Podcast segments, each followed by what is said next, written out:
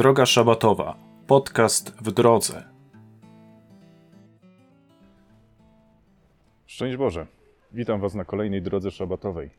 Dzisiaj znowu spacer po Tarnowskich Górach, a zaczynam przy kościele Piotra i Pawła.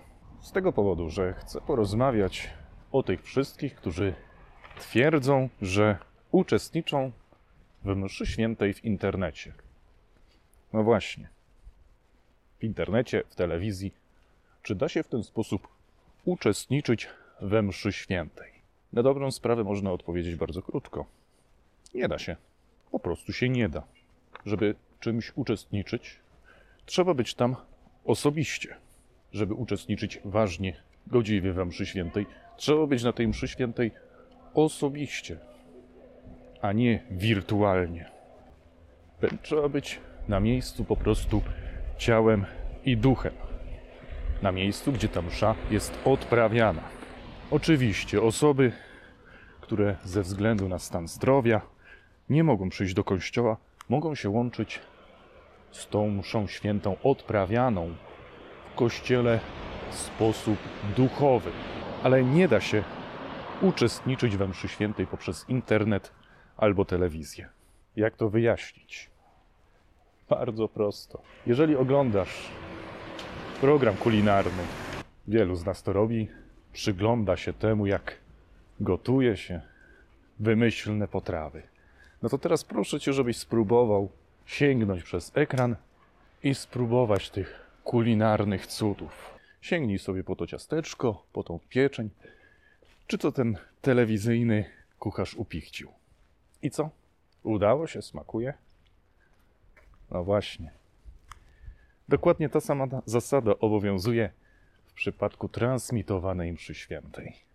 Czy uda się przyjąć w ten sposób komunię? Albo przekazać znak pokoju? Poczuć zapach kadzidła? Msza transmitowana jest tylko pomocą dla tych, którzy nie mogą przyjść do kościoła. Nie da się w niej uczestniczyć. Można ją obejrzeć, ale nie da się w niej uczestniczyć.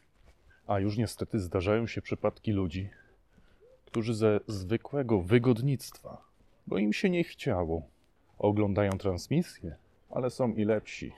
Są i tacy, którzy nie tylko oglądają transmisję, oni oglądają nagranie w dowolnym, wybranym przez siebie czasie, w wygodnym fotelu, popijając kawę. Gdzie tu pobożność? Tak się zastanawiam, czy niedługo może będą chcieli, żeby im komunię świętą przysłać pocztą. Pan Jezus poleconym, no.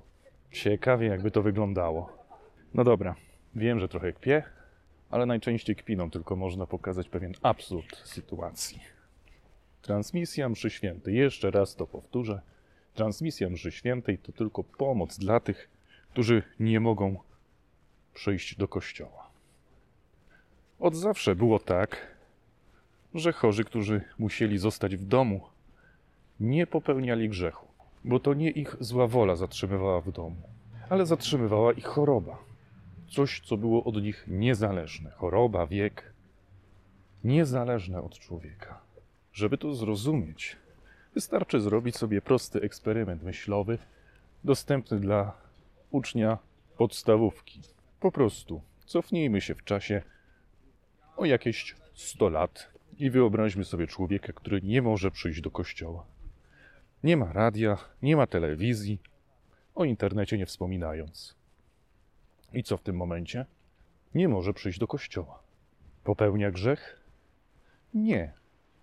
O ile w miarę możliwości poświęca nieco więcej czasu na modlitwę, może czytanie Pisma Świętego.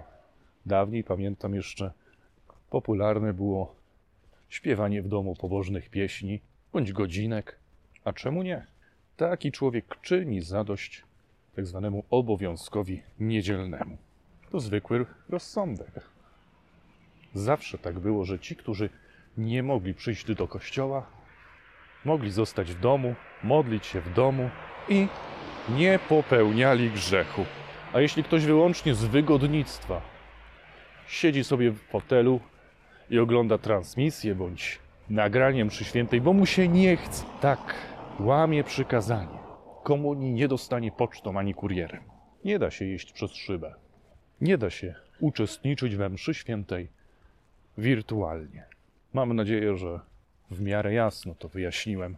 Może ci, którzy mówią o uczestnictwie we mszy wirtualnej, stosują tylko pewien skrót myślowy. Mam nadzieję, że tak jest. Realne, rzeczywiste uczestnictwo we mszy to tylko to miejsce, gdzie msza święta jest odprawiana. Tylko i wyłącznie w takim miejscu można we mszy świętej uczestniczyć. To tyle na dzisiaj. Do usłyszenia na kolejnej drodze szabatowej. Szczęść Boże.